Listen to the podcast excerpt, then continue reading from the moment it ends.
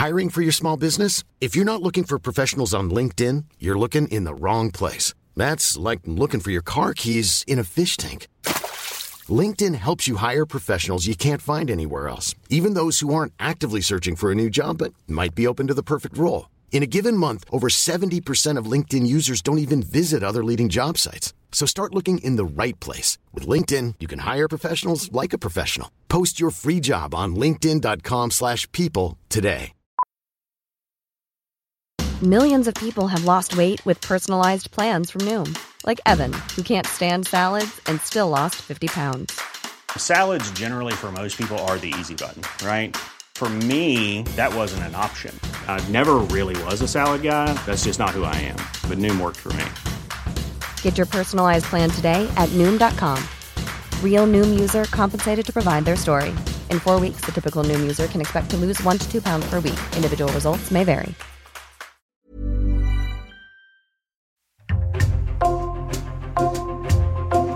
Bonjour, c'est Jules Lavie pour Code Source, le podcast d'actualité du Parisien. Mylène Farmer a sorti en novembre son douzième album studio intitulé L'Emprise. À 61 ans, elle se lance ce mois de juin dans une tournée de 13 concerts dans des stades en France, en Belgique et en Suisse.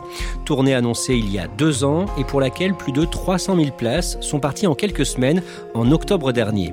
À l'occasion de cette tournée, Le Parisien propose un magazine hors série chez les marchands de journaux. Mylène, qui es-tu? Et justement, on va essayer de répondre à cette question aujourd'hui dans Code Source avec deux journalistes du Parisien, Emmanuel Marolle, le chef du service culture, et Éric Bureau, spécialiste musique qui a signé ce hors-série.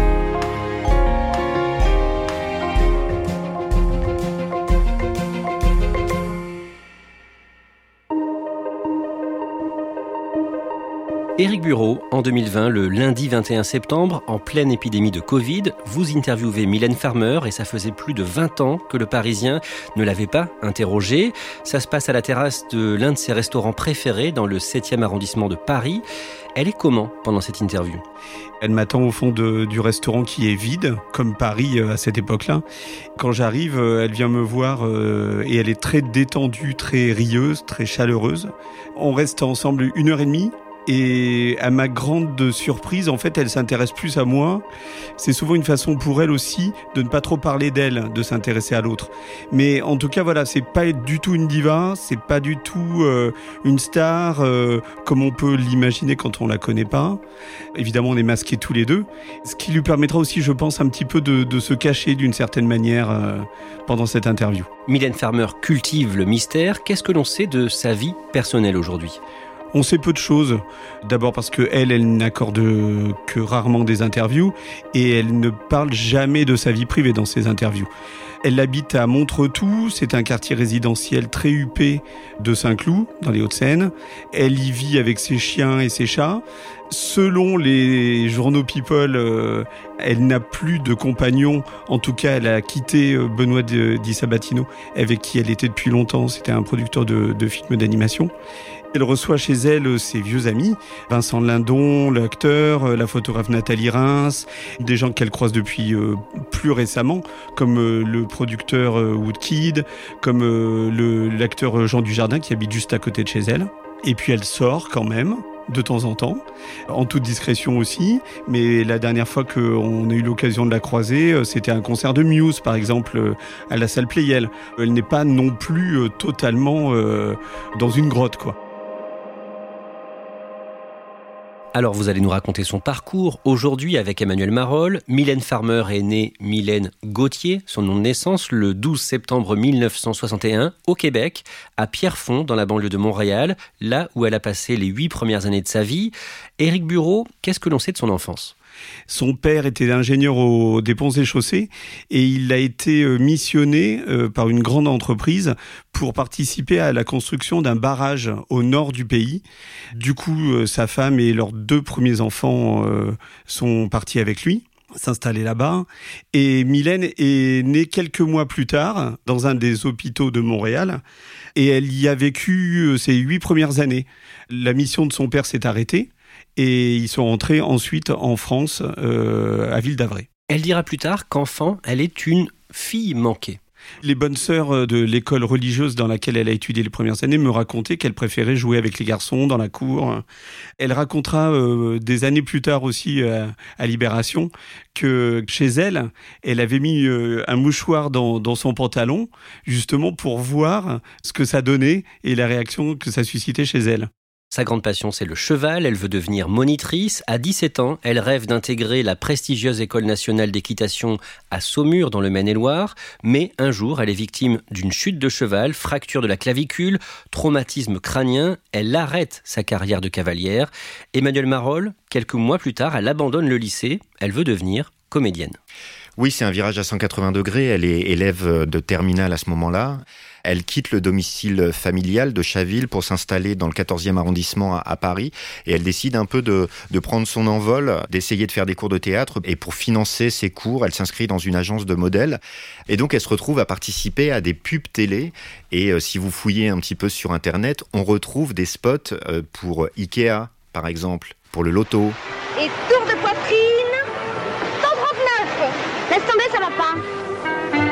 Le loto. C'est très amusant d'essayer de gagner gros. Pour la lessive Le Chat. Chat alors Une propreté Chat alors resplendissante. Ou pour les ciseaux Fiskars. Fiskars et puis parallèlement, elle va commencer à suivre des cours de théâtre, notamment ceux du grand comédien Daniel Mesguich, qui se souvient d'une jeune fille euh, très très discrète, euh, pas extrêmement charismatique, et puis après, elle va entrer au cours Florent, où là, elle va croiser aussi des personnalités comme Isabelle Nanty, le couturier Thierry Meugler aussi, avec qui elle va monter une pièce que tout le monde connaît, qu'est Le Père Noël est une ordure, et elle va jouer l'un des rôles emblématiques de cette pièce, c'est Zézette. Et Anne Romanoff, qui a été élève aussi au cours Florent à l'époque, se souvient de, de quelqu'un d'un peu original, en fait, qui s'attachait les cheveux avec de la laine à tricoter, euh, qui avait euh, joué une scène de Tchekhov à quatre pattes sur un banc, en trempant un soldat de plomb dans un verre d'eau, des choses comme ça. Donc euh, on sent qu'il y a une personnalité qui est en train de se dessiner à travers cet apprentissage de la comédie. En 1984, quand elle a 23 ans, elle rencontre deux jeunes producteurs débutants qui pensent à elle pour interpréter en studio une chanson qu'ils viennent de composer. Oui, ces deux producteurs s'appellent Jérôme Dahan et Laurent Boutonnat, ces deux amis qui font de la musique, qui sont un peu entre la chanson et le cinéma. Boutonnat a réalisé un film quand il était ado. Euh, Jérôme Dahan, lui, veut vraiment composer des chansons et ils ont une chanson qu'ils ont euh, réalisée euh, tous les deux qui s'appelle Maman à tort et ils cherchent une interprète. Et il se trouve que euh, bah, ils croisent le, chemin de Mylène Farmer qui elle est apprentie comédienne et Laurent Boutonnat se souvient de découvrir cette jeune femme avec euh, une certaine forme d'étrangeté, j'emploie les mots qu'il nous a confiés. On cherchait quelqu'un au moment où on avait fait cette chanson avec un ami qui était Maman à tort, qui était une chanson un peu spéciale qui se passait dans un hôpital psychiatrique d'une mm. petite fille. Et le jour où Mylène est arrivée, elle était, elle était parfaite, quoi. C'était le personnage. Ça a été elle tout de suite, quoi. Même avant de l'entendre chanter. Et euh, bah, ça colle en fait. Quand euh, elle commence à essayer de s'approprier cette chanson.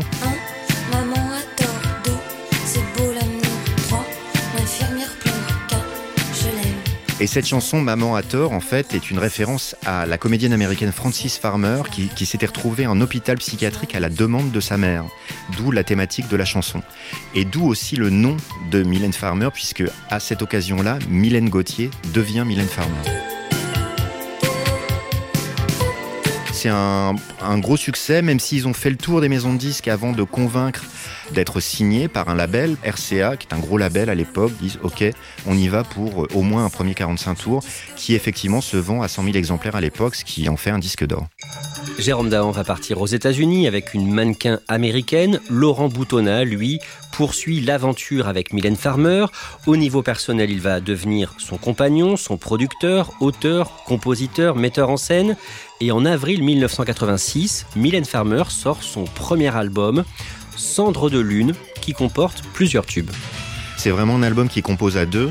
Cet album contient Libertine, euh, qui va être la véritable première grande chanson qui va lancer officiellement la carrière de Mylène Farmer qu'on connaît, de par la chanson qui est très accrocheuse, de par aussi ce que ça raconte. Je, suis libertine, je suis une catin, c'est pas des choses qu'on entendait euh, facilement à la radio.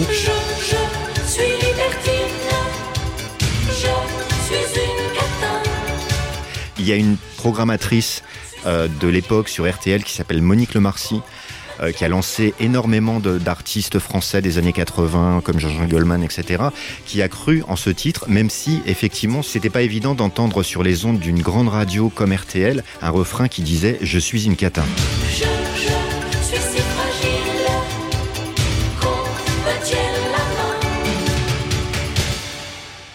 Qui frappe aussi à ce moment-là, c'est le clip de cette chanson. Oui, parce que Laurent Boutonnat euh, vient du cinéma, il fait de la musique, mais il a aussi euh, une passion pour le 7e art. Et euh, rapidement, il imagine, avec Mylène Farmer, qui elle-même a fait de la comédie, une mise en scène de la chanson de manière très très ambitieuse. C'est-à-dire qu'il part sur une sorte de court métrage qui est une forme de su- super production hollywoodienne de 12 minutes, dans une ambiance 18e, euh, robe de la cour royale, perruque, euh, mais de manière décadente. On voit euh, euh, Mylène Farmer qui prend des bains avec des femmes qui euh, se retrouvent nues et qui la, la rejoignent dans la baignoire. Euh, voilà, il y a vraiment quelque chose de très euh, euh, sexy, euh, sexuel, provoquant, dérangeant. Et c'est très très surprenant, encore une fois, pour l'époque. Et c'est aussi très surprenant que les télés suivent. Les chaînes de télévision ont programmé ce clip de 12 minutes. Mylène Farmer. Nouvel album, Ainsi soit-je. Le deuxième album de Mylène Farmer sort en mars 1988. Il est intitulé Ainsi soit je et elle écrit l'essentiel des paroles. Là aussi, c'est un énorme succès. Ah oui, c'est l'un des cartons de la décennie. Vraiment, c'est un disque qui se vend à 2 millions d'exemplaires. Et puis là, le- la patte, la touche Farmer, le style Farmer s'impose. C'est-à-dire que là, elle a écrit euh, tous les textes. Il y a euh, cette chanson qui s'appelle Sans contrefaçon, où elle parle de... euh, bah, de la façon dont elle peut parfois se sentir euh, un peu un garçon, ce côté garçon manqué qu'elle avait évoqué dans son, enfance. Il y a pourvu qu'elle soit douce, chaos.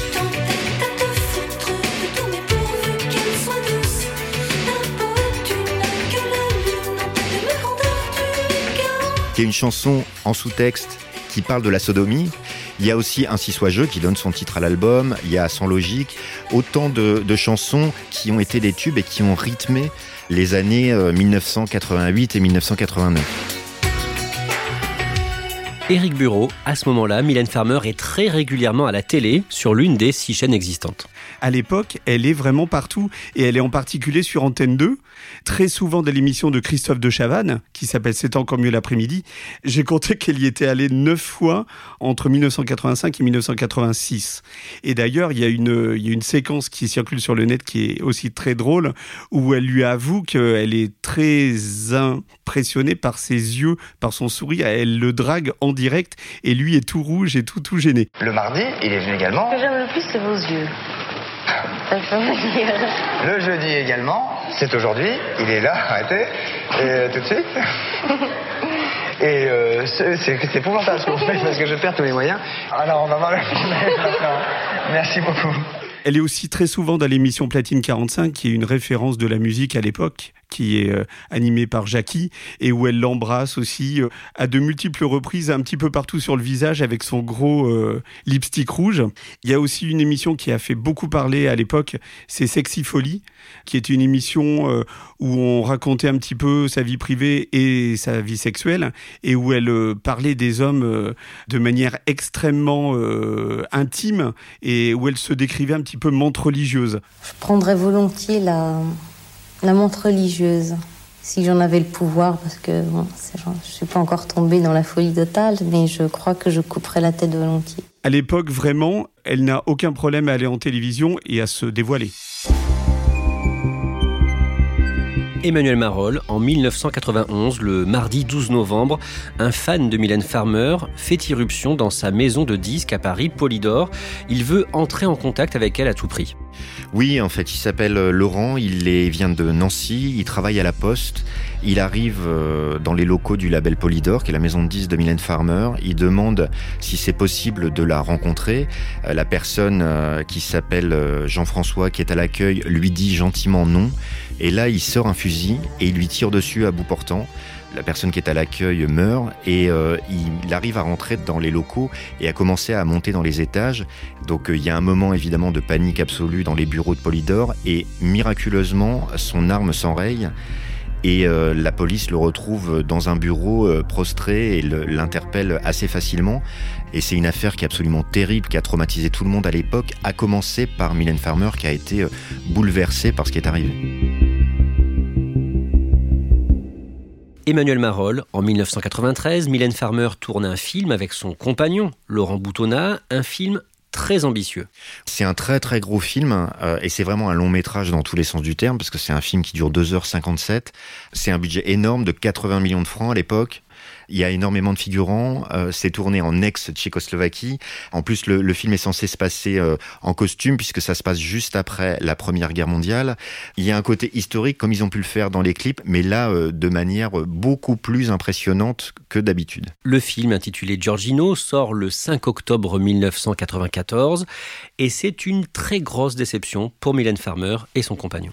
C'est un film qui se fait étrier par la presse et c'est un film qui ne trouve pas son public non plus puisqu'il fait à peine 69 000 entrées, ce qui est vraiment une catastrophe pour euh, euh, Laurent Boutonnat en tant que producteur puisqu'il a euh, investi euh, 60% de, de ce budget colossal, ce qui fait que bah, il y a des conséquences financières immédiates, c'est-à-dire qu'il est obligé pour récupérer quand même de l'argent de vendre le catalogue de Mylène Farmer, c'est-à-dire tous les anciens albums à la maison de disques qui devient propriétaire des bandes et propriétaire des chansons. Après cet échec, Mylène Farmer part vivre quelque temps aux États-Unis, en Californie. En 1996, la chanteuse perd son grand frère qui avait 36 ans. Il est victime d'un accident de voiture. Et à partir de cette période, Éric Bureau, pendant la deuxième moitié des années 90, elle se fait très rare dans les médias.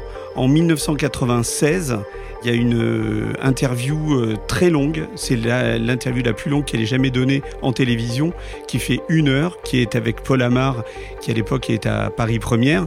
À la fin, il lui dit bon ben voilà, c'était la première interview aussi longue que vous donniez, et elle, elle dit et la dernière.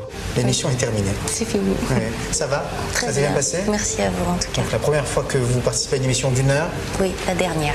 Mais c'était un bon moment. À partir de là, à chaque album qu'elle sortira ou chaque documentaire, elle ne donnera qu'une, deux, trois interviews, euh, grand maximum. Malgré ça, Emmanuel Marolles, Mylène Farmer est soutenue par une communauté de fans très fidèles. Oui, elle fascine même euh, ses fans depuis euh, déjà plusieurs années, de par ce qu'elle dégage, de par la façon dont elle se met en scène euh, dans les concerts. Il y a un côté un peu mystérieux, un peu gothique, notamment sur la tournée Ainsi soit jeu, où elle évoluait dans une sorte de, cimetière. Et puis aussi, il y a ce qu'elle raconte dans les chansons, le côté un peu provoque, un peu sexy, voire sexuel, l'ambiguïté sexuelle aussi euh, qu'il peut y avoir sur une chanson comme Sans contrefaçon. On parle beaucoup aujourd'hui de, de l'identité euh, fille ou garçon. Euh, sans contrefaçon, euh, bien avant tous ces débats-là aujourd'hui, parlait de ça. Donc ça devient aussi une icône gay. Ce public-là est fasciné par cette chanteuse qui est plus qu'une chanteuse. À chaque sortie d'un album de Mylène Farmer, c'est la même hystérie. Parce que je suis très très photo aussi euh, pour Mylène, je crois que j'en ai à peu près euh, 3000. Euh, des concerts, des clips, des choses comme ça, donc toutes les photos et toute la presse. Je pense que quand elle a écrit la chanson, elle a, elle a pensé à moi. Voilà. Moi, je sais qu'elle m'aime, je l'aime. On est là pour attendre, on a notre campement, les tentes, les sacs de couchage, on est là pour passer quelques nuits ici pour être sûr d'être euh, au plus près de la scène et au plus près de l'artiste. Et on voit d'ailleurs dans les images des concerts pendant toute cette époque-là, dès qu'elle apparaît euh, sur scène euh, en, introduction de, de ces concerts, les premiers rangs sont totalement émerveillés comme si c'était une apparition divine. Dans les années 2000-2010, Mylène Farmer travaille toujours autant, elle sort des albums régulièrement, même s'ils ne se vendent pas comme ceux des années 80. Oui, il faut euh, resituer les choses dans leur contexte. Dans les années 80, Mylène Farmer vendait à peu près à chaque album entre 1 million et demi et 2 millions d'exemplaires. Ça a été le cas pour Ainsi soit jeu. Et puis après, on voit au fur et à mesure que euh, il y en a de moins en moins. On passe de 600 000 à 500 000 à 400 000 à 300 000. Au-delà de cette communauté de fans ultra fidèle, quelle que soit la qualité de l'album, et peu importe s'il y a des tubes ou pas, c'est plus compliqué parce que justement, elle n'a plus de véritables tubes qui sont diffusés dix fois par jour à la radio comme dans les années 80.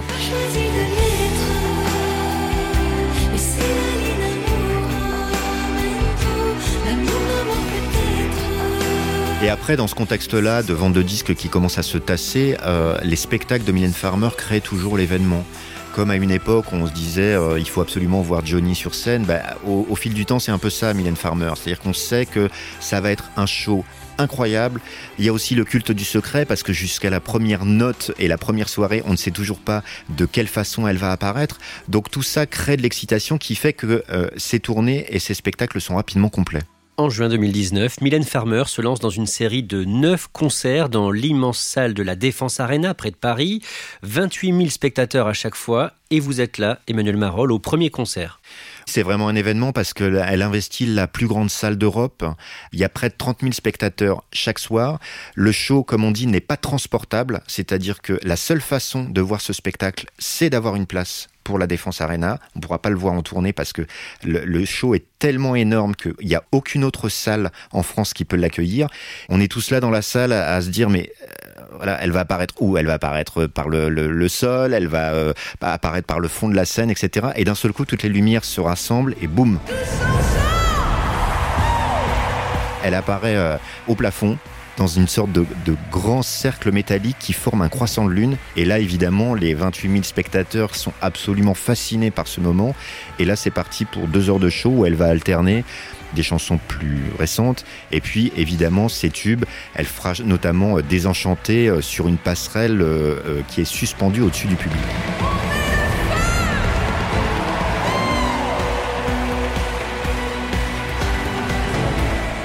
Pendant ces concerts et pendant toute la préparation, les semaines qui ont précédé, Mylène Farmer est suivie par des caméras pour une série documentaire d'Amazon Prime Video.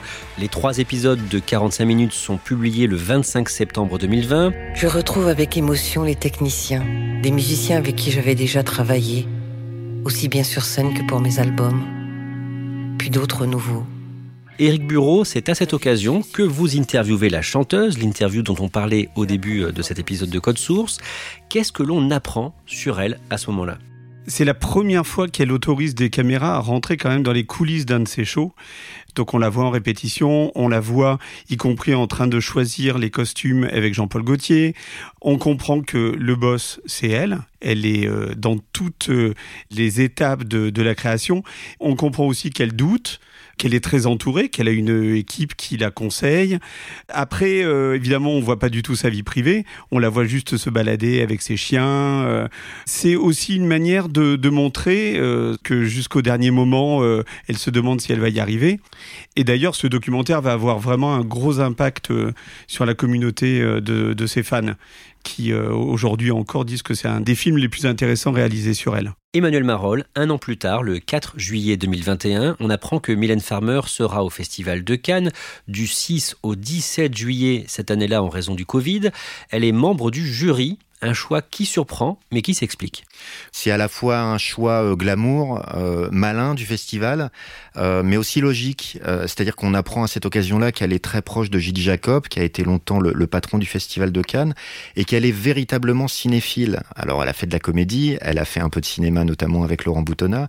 Gilles Jacob nous confiait à ce moment-là que, bah oui, elle regarde énormément de choses. Elle est même un peu boulimique de cinéma, et elle, elle peut à la fois voir des films d'auteur des films un petit peu exigeants, mais aussi des films de genre, des films d'horreur. Elle en a fait un notamment euh, en tant qu'actrice quelque part, elle est tout à fait légitime pour euh, passer euh, deux semaines au Festival de Cannes à voir plein de films et un moment les juger et choisir une future Palme d'Or qui cette année-là d'ailleurs sera un film assez dérangeant et assez décapant. C'est Titane, le, le, film de Julia Ducournau, qui est pas loin d'un film de genre et d'un film d'horreur parfois. Éric Bureau, en 2022, à 61 ans, Mylène Farmer sort un nouvel album le 25 novembre, disque intitulé L'emprise. Pour ce projet, elle n'a pas fait travailler son ancien compagnon, Laurent Boutonnat. Elle a collaboré avec des artistes plus jeunes comme le compositeur français Woodkid, par exemple sur la chanson À tout jamais.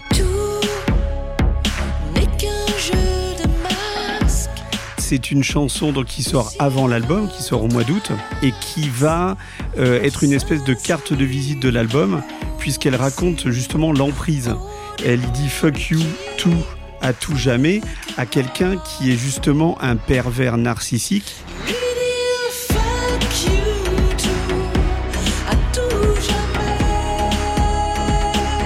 Alors est-ce que c'est son histoire elle? Ou l'histoire de quelqu'un d'autre Ça, on ne sait pas.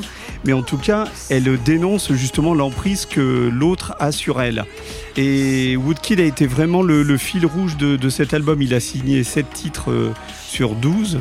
Et donc Woodkid met sa patte vraiment sur, euh, sur sa musique et sur l'ambiance de cet album qui fait penser parfois un petit peu à Björk, euh, qui marie euh, la pop qu'elle a toujours fait avec l'électro un petit peu lyrique de Woodkid. Pour moi, c'est l'un de ses albums euh, les plus réussis de ces dernières années.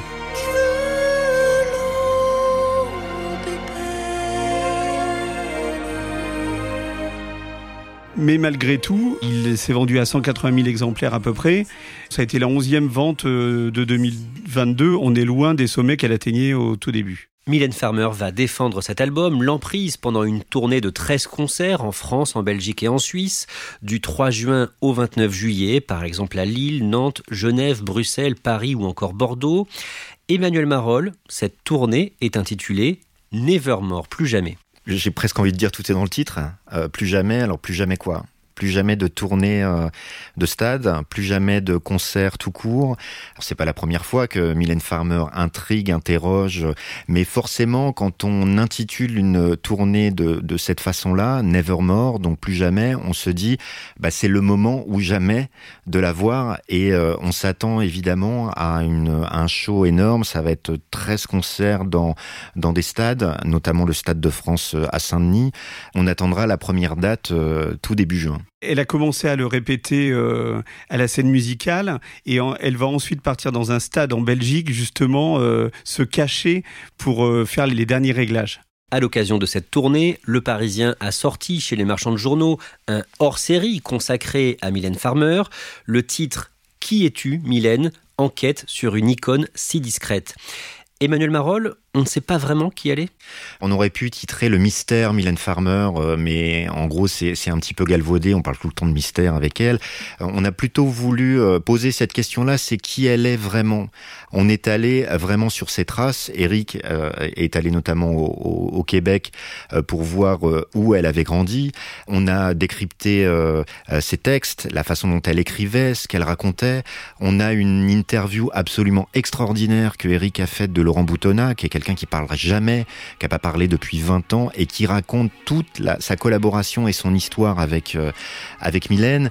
Quand on creuse un peu, on sait des choses. On peut comprendre un petit peu comment elle, elle fonctionne. Et à défaut d'être mystérieux, je pense que c'est quelqu'un qui est discrète, voire secrète, mais euh, qui est peut-être pas si euh, étrange que ça.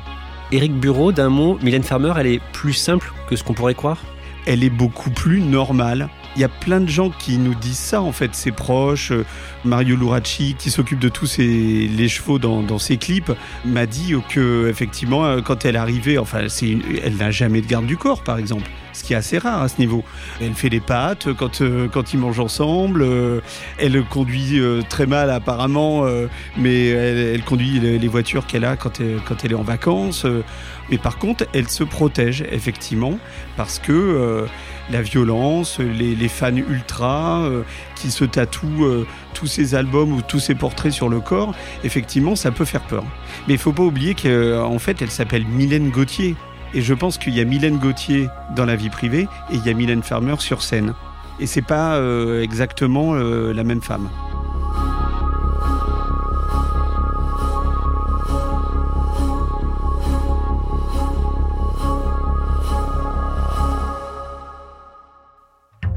Merci Éric Bureau, Emmanuel Marolles. Cet épisode de Code Source a été produit par Thibault Lambert et réalisé par Pierre Chaffanjon. Le hors-série du Parisien dont on vient de parler, Qui es-tu Mylène, est donc disponible chez tous les marchands de journaux. Code Source publie son millième épisode le 22 mai. Ça fait 4 ans tout juste que le podcast quotidien du Parisien a été lancé. Merci de votre fidélité.